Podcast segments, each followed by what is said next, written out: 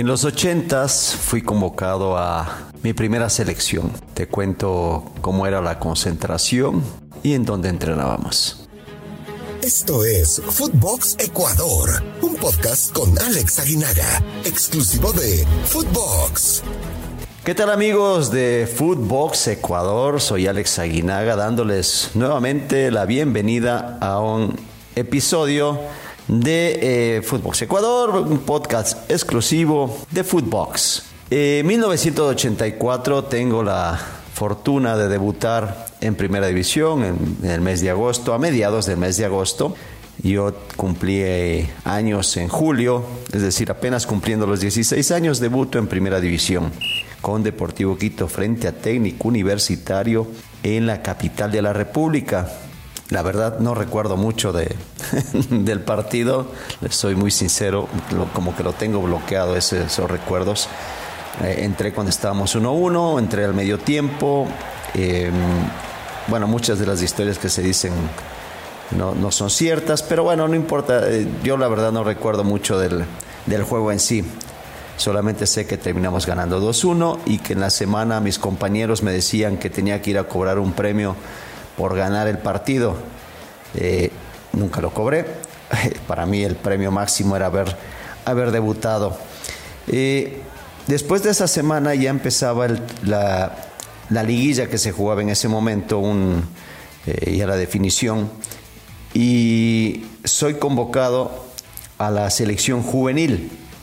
La selección juvenil es 19-11, 19 años, 11 meses, en el cual la mayoría de jugadores pues ya venían actuando en primera división, ya algunos tenían algún recorrido con sus equipos. Allá en Ecuador se debuta, se debuta joven. Y me convocaron. Eh, pues fantástico, era una preselección, era una selección que iba a participar en Paraguay en, el, en enero de 1985, el Juventudes de América, que antes se, bueno, se llamaba así, ahora pues simplemente es el torneo juvenil de, de, Conmebol, etcétera, etcétera, ¿no? Campeonato juvenil. Y cuando, bueno, primero cuando recibí la convocatoria, pues con mucha alegría, eh, muy emocionado y no sabía, no sabía qué hacer, la verdad no tenía ni idea. Entonces te iban diciendo qué es lo que tienes que hacer, tenías que tomar igual un avión para Guayaquil, eh, a veces eh, por, tierra, eh, dependiendo, ¿no? lógicamente, de, del momento económico que vivía la federación. Y, tuve que presentarme en el estadio modelo, el antiguo estadio modelo, hoy llamado Estadio Alberto Spencer Herrera, en la ciudad de Guayaquil, frente al aeropuerto, más o menos, bueno, cerca del aeropuerto cerca de la terminal terrestre también. Eh, fui con un dirigente del Deportivo Quito que me acompañó y que, bueno, pues la verdad no, no tenía yo ni idea ¿no? de, lo que iba, de lo que iba a suceder. Pero bueno, ya era convocado a la selección. No importaba dónde, no importaba cómo, tenía que llegar. Eh, me presento, obviamente, con cerca, no sé, habrían creo que entre 50 y 60 compañeros, jugadores todos eh, pensando en quedarse en la selección mayor. Eh, después eh, iban, iban haciendo una especie de, de escogitamiento, iban eligiendo los que más les, les gustaba el técnico, el director técnico tomaba las, las, decisiones, ¿no? el profesor Macías tomaba las decisiones de quiénes iba quedando para el siguiente ciclo, o si repetías, o si de repente después de dos semanas te volvían a llamar.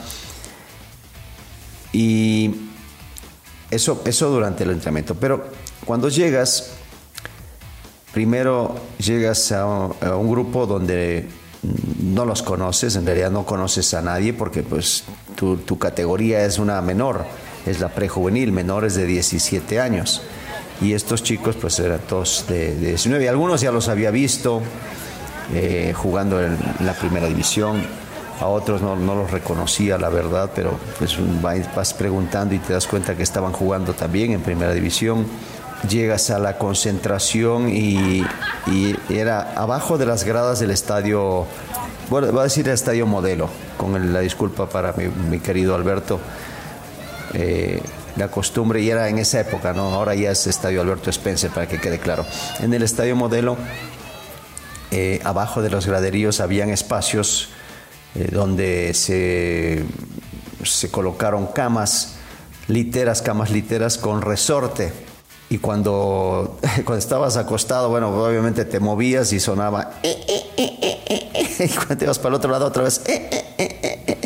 Era, era, era, gracioso, pero imagínate, 50 chicos ahí viviendo y que ya te acostumbrabas al ruido, te acostumbrabas a, a, la relación con ellos, a, a, todo lo que, lo que cada uno tenía sus costumbres. Y tenías que ser muy tolerante con todos y todos te toleraban también tus, tus, eh, tus maneras o tus formas de, tu forma de ser.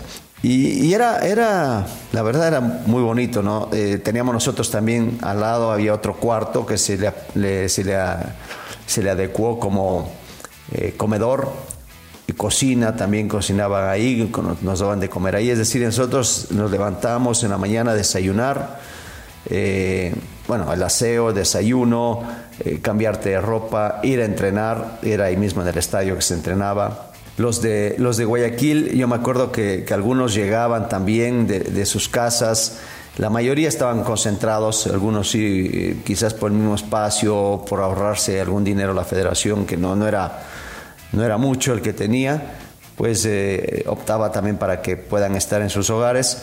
Y, los que veníamos de afuera, pues los foráneos de, fuera de Guayaquil, pues estábamos ahí en la concentración. Entrenábamos eh, dos veces al día, en la mañana y en la tarde. En la mañana, después de terminado el entrenamiento, que hacía bastante calor indudablemente, la hidratación y pasar a la hora de la comida.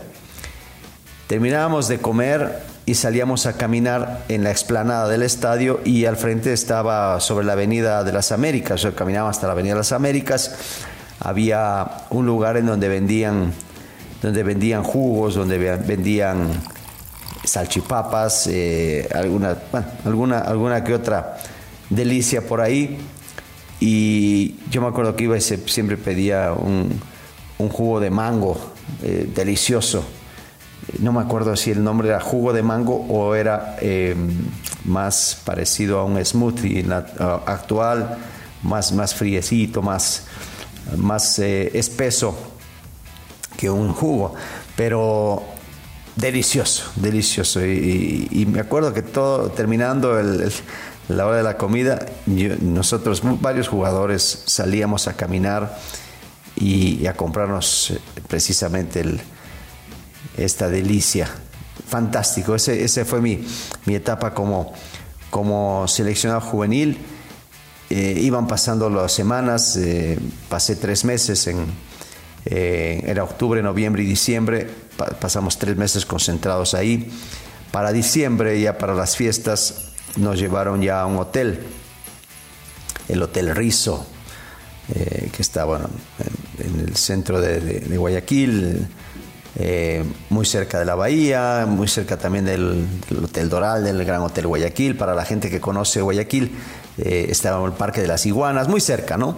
Eh, y, ahí pasamos Año Nuevo y Navidad, Navidad y Año Nuevo, porque se viajaba en, enero, en los primeros días de enero, y, y, lógicamente era complicado moverse en, esos, en esas épocas. Bueno, hasta ahora es complicado moverse en esas épocas, imagínense antes que que había que ir en autobús eh, desde Quito, en mi caso, para, para poder llegar a, a, Guayaquil. Así que, pues esas fueron mis primeras navidades y año nuevo, concentrado con la selección juvenil de Ecuador. Después, bueno, viajamos a, jugar en, en Paraguay y esa, esa es otra historia. Esto fue Footbox Ecuador con Alex Aguinaga, podcast exclusivo de Footbox.